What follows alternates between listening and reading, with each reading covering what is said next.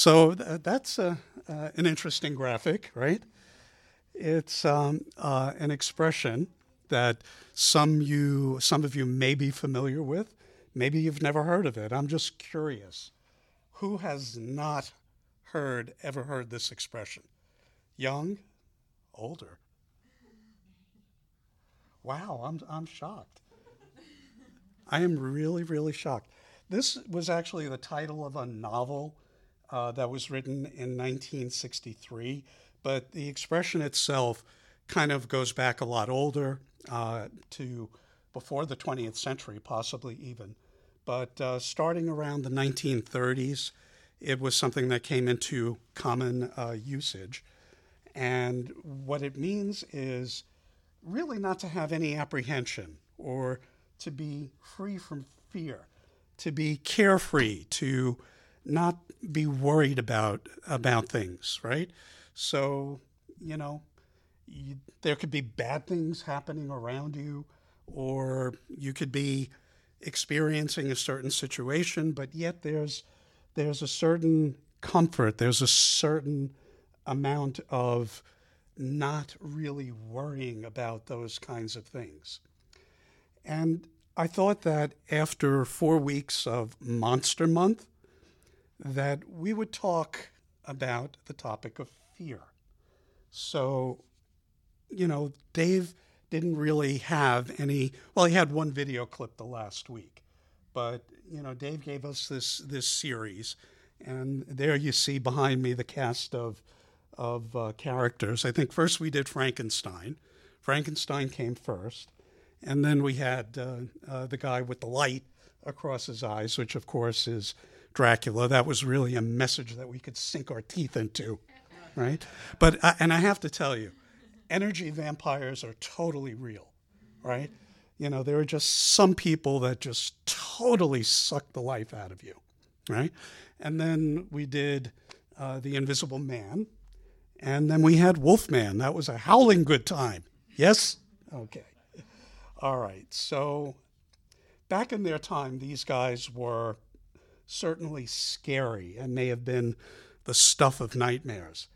And, you know, when you compare it, though, to the kind of horror movies that we see today, you know, the, the, it's a lot different.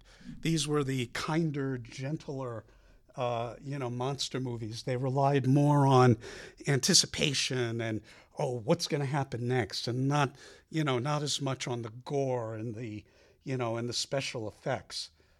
But there are things that are truly more scary and more horrifying than these guys.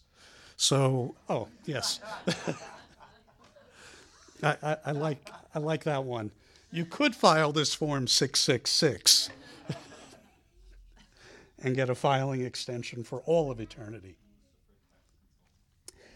And and yet some people like getting scared.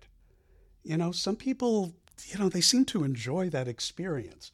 Also, some people like jumping out of airplanes, and some people like riding what my wife and I call puke machines at great adventure. But, um, hello? There we go. So, this is, this is actually pretty recent. Um, this is uh, 2021 that this poll was taken. And, you know, as you can see, it's about 50 50, you know, as far as people who like to get scared, they don't like to get scared. But I thought it was really interesting. You know, you see how it's skewed toward toward the younger population. You know, so I, I don't know. I guess young people that means you're adrenaline junkies. I, you know, something like that. And most monster movies still pretty much end with the monster being vanquished. That's that's pretty much how they go. Uh, although there are some notable exceptions, like the Friday the Thirteenth saga, where you just you can't you know you can't keep a good monster down, I guess. Um, but perhaps the younger you are, uh, the more reassurance you need. You know, you need to watch these movies for that reassurance that that good will triumph over evil.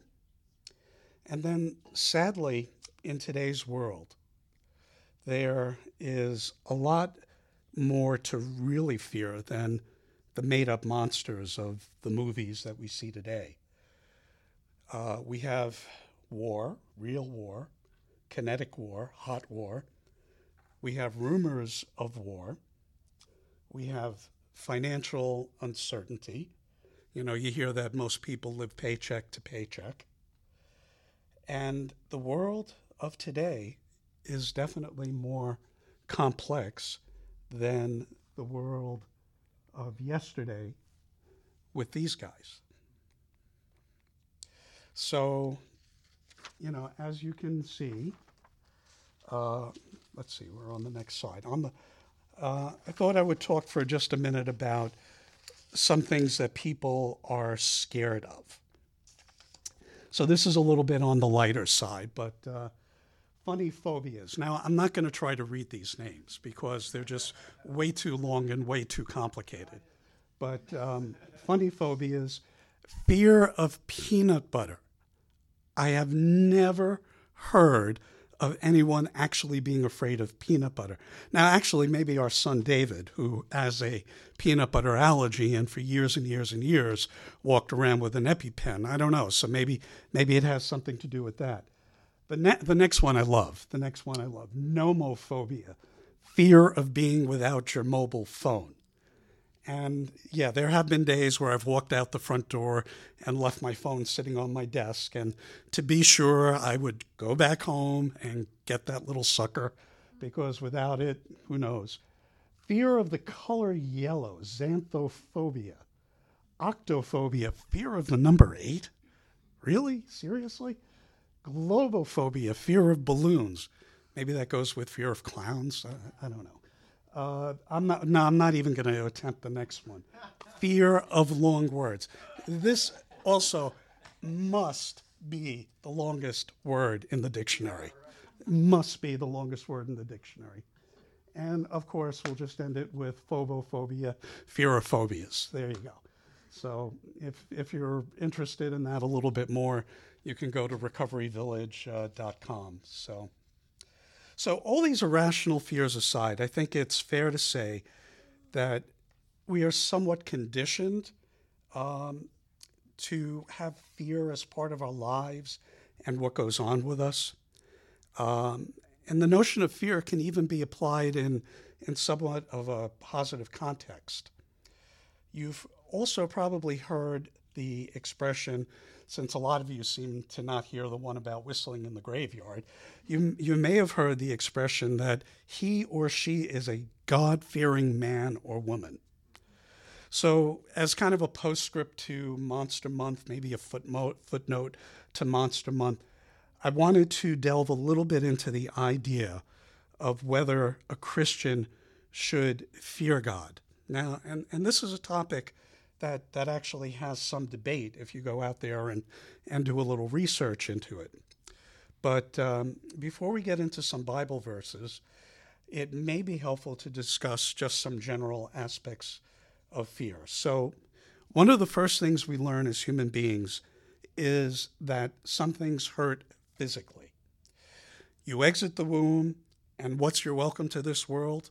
Slap on the rump, right? Uh, along with that, young children quickly learn that they are not indestructible and to, and to avoid uh, certain things or certain actions. And they develop what we might call a healthy fear.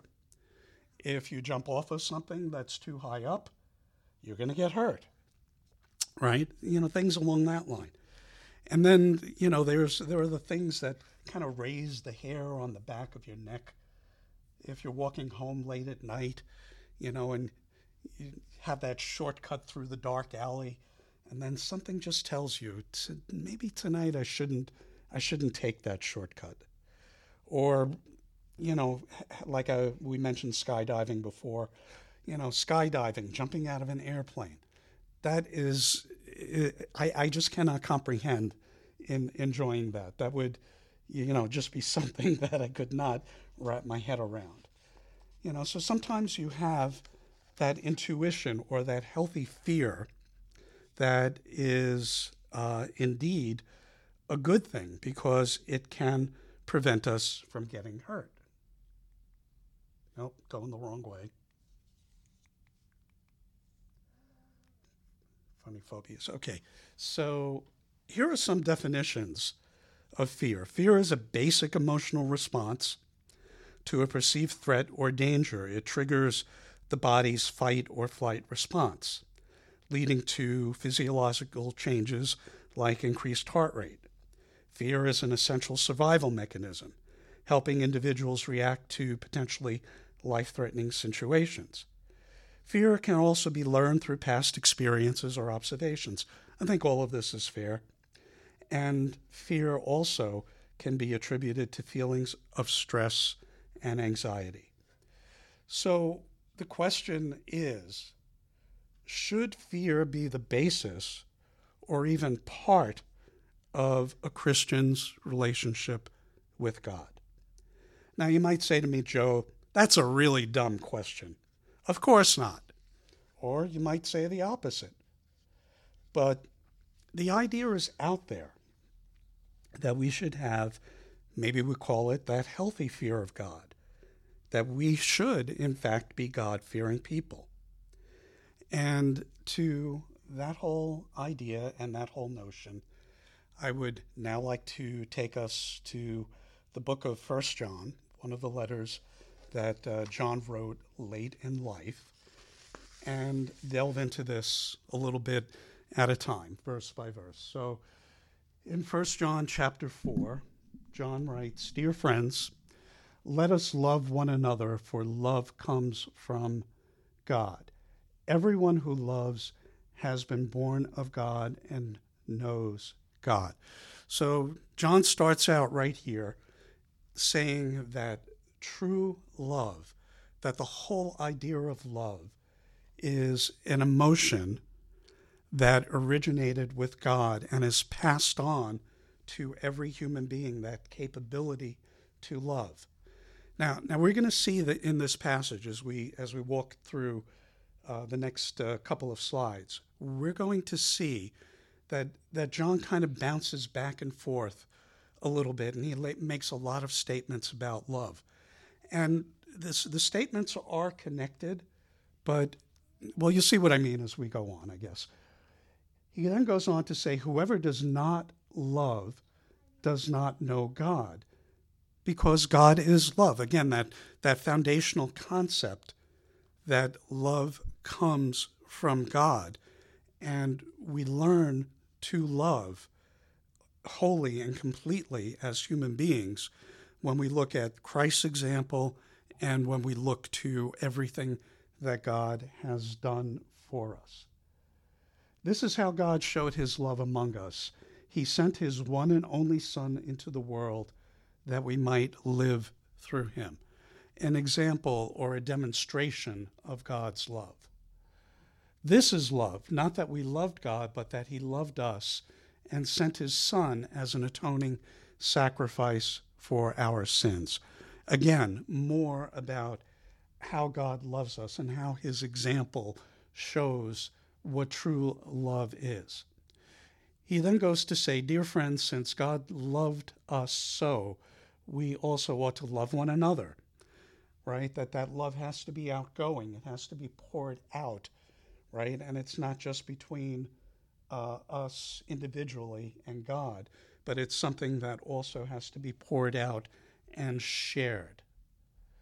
We also ought to love one another. No one has ever seen God, but if we love one another, God lives in us, and his love is made complete in us. Now, we're going to come back to this word complete and look at that a little bit more closely. But I just want to go on and kind of read uh, to the end of the passage. And so we know and rely on the love God has for us because God is love. This is how love is made complete among us so that we will have confidence on the day of judgment. In this world, we are like Jesus. And then, of course, coming to it in verse 18, John writes, There is no fear in love, but perfect love drives out fear, because fear has to do with punishment. The one who fears is not made perfect in love. We love because he first loved us. So, a little, little word story on the Greek word for perfect. So, I'm not going to try to pronounce it again because I'll just butcher it, and I've never studied Greek. But some of the definitions of this word uh, brought to its end, finish, wanting nothing necessary to completeness. Perfect. It could also be translated as perfect. But finished, complete, perfect. And this word is used several times throughout this particular passage.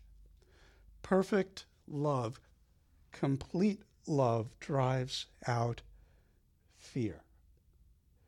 So, fear may be something that we live with. And yes, there is such a thing as healthy fear.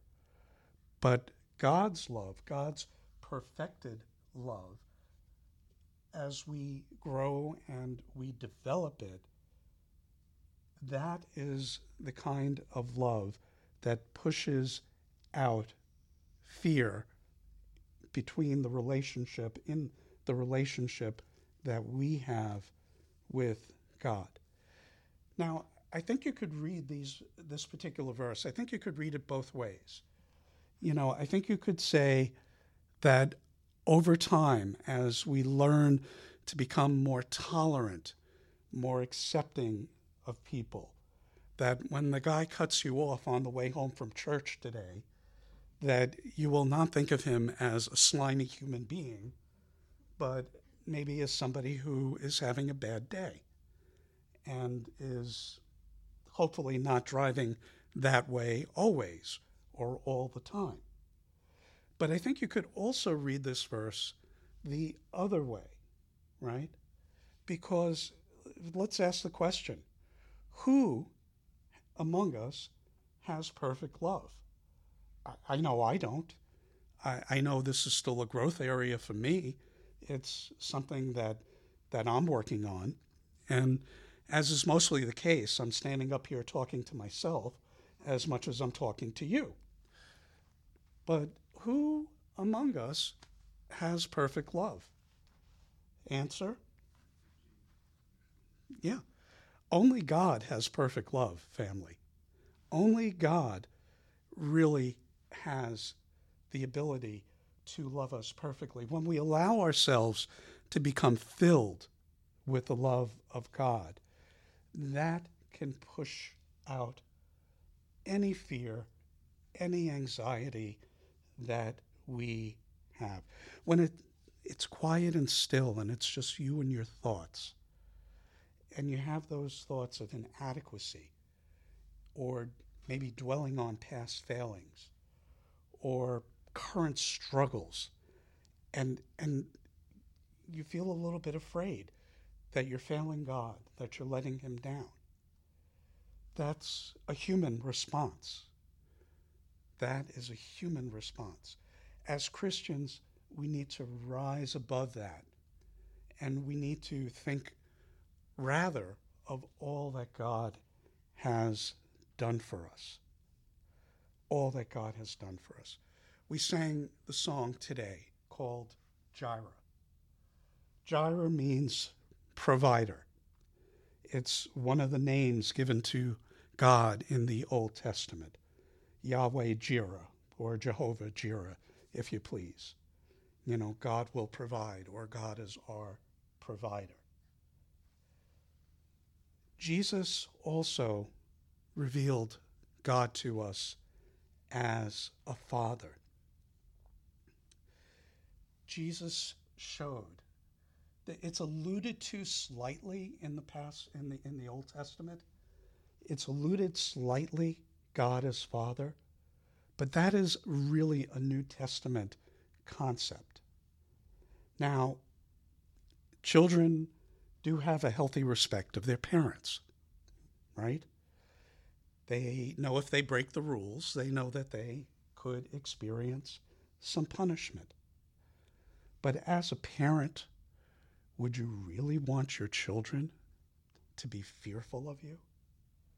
Is, is, is that going to be the core or the root of the relationship I, I think not. Now, I know that somebody here today may have had a really horrible parent. And, and I acknowledge that, that that can happen, and it does happen in this world. But in the context of your relationship with God, that is not something that you have to worry about. God is your Father. Jesus revealed that to us.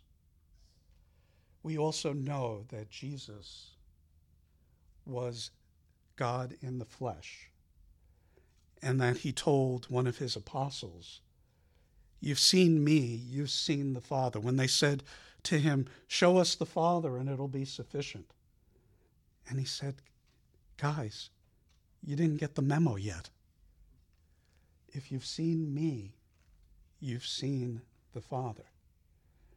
And you go back through the New Testament and you look at how Jesus interacted with people, how he spoke with people, how he dealt with people. And Jesus was not a scary dude. Now, yes, he could be firm sometimes. He did has, have his throw the table over moment, yeah? Right? But all in all, Jesus showed and exemplified the love that God has for us. Now, some critics will no doubt quote me the proverb. Okay, let's get this straight. Yes, we did this one already. Will no doubt quote me the proverb. Proverbs chapter 1, verse 7. Dave did a whole series on Proverbs, so we'll revisit that just for a, for a moment here. The fear of the Lord, or the fear of the Eternal One, the fear of the Lord is the beginning of knowledge, but fools despise wisdom and instruction. So, the word in Hebrew does indeed mean fear. It also means awe. It also means seeing God for who He is, the creator of the universe, the all powerful being who brought everything into existence. Okay? And, you know, we're not talking like Harry Potter stuff here, right? I, I can imagine God over, well, time didn't exist before the beginning, but I, I can imagine God designing and figuring out and just making it all happen. That's how awesome God is. In the Old Testament, there is a completely separate word that is used for dread. Completely separate word. So, what I would offer you here, what I would suggest to you here, is that yes, the Old Testament talks a lot about fearing God, right? And you'll you'll find this over and over. You'll find this concept over and over and over and over again in the Old Testament. But a bit of wisdom, I think, I hope, that I can offer you is that the Old Testament is simply that it's the Old Testament. Yes, there is certainly harmony between the Old Testament and the New Testament. The Old Testament, in great part, foreshadows all of the th- many of the things that come to fruition in the New Testament. Okay, but when it comes to defining our relationship with God, I I would say you have to look first to the New Testament. The Old Testament is not the place where you learn about God as the loving Father that Jesus revealed to us. Uh-huh, here we go again, going the wrong way. Sorry, troops.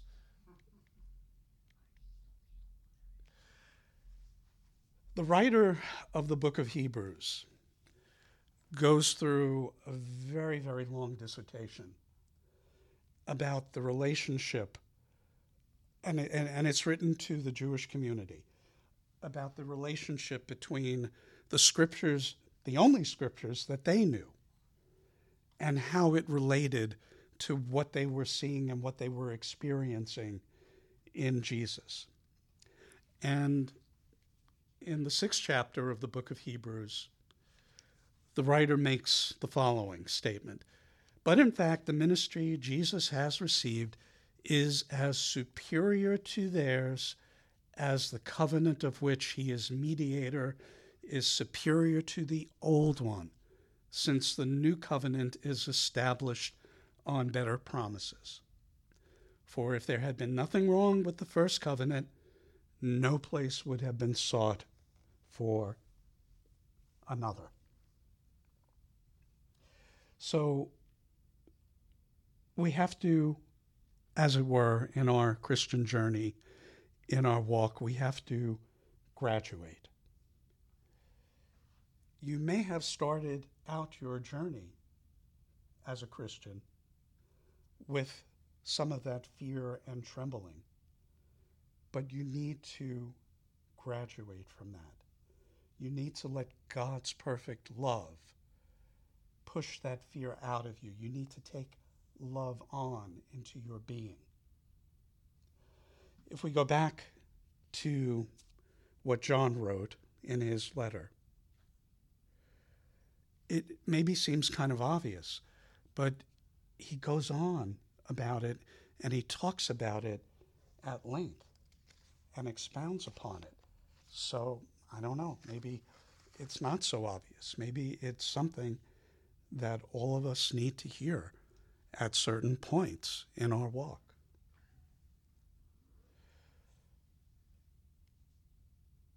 The textbooks that are out there, no, give some treatments for fear and anxiety. graded exposure therapy, cognitive behavioral therapy, medication, yeah, relaxation techniques, right? So, you know, all of these things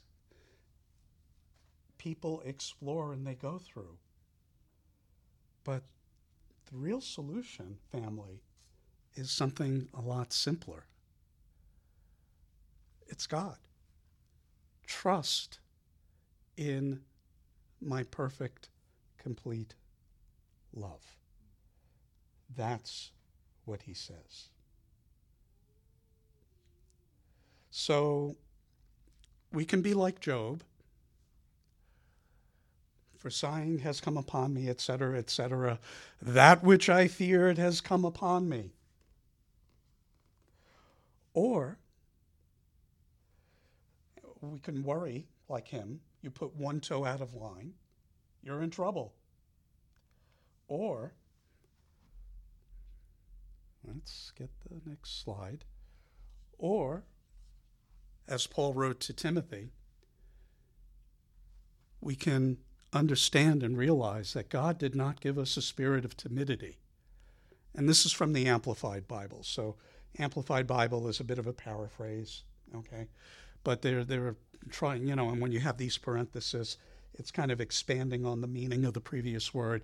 Did not give us a spirit of timidity, of cowardice, of craven, cringing, fawning fear, but he has given us a spirit of power and of love and of calm and well balanced mind and discipline and self control we can trust God. We, we can trust Him. We need to put our trust in Him. He is the one being that you never really need to have fear of. See Him, respect Him, take your Christian walk seriously, and endeavor to be more like Jesus day by day but most of all, love Him and trust in His perfect love. And that spirit, that trust, will indeed allow you to fearlessly go whistling past the graveyard.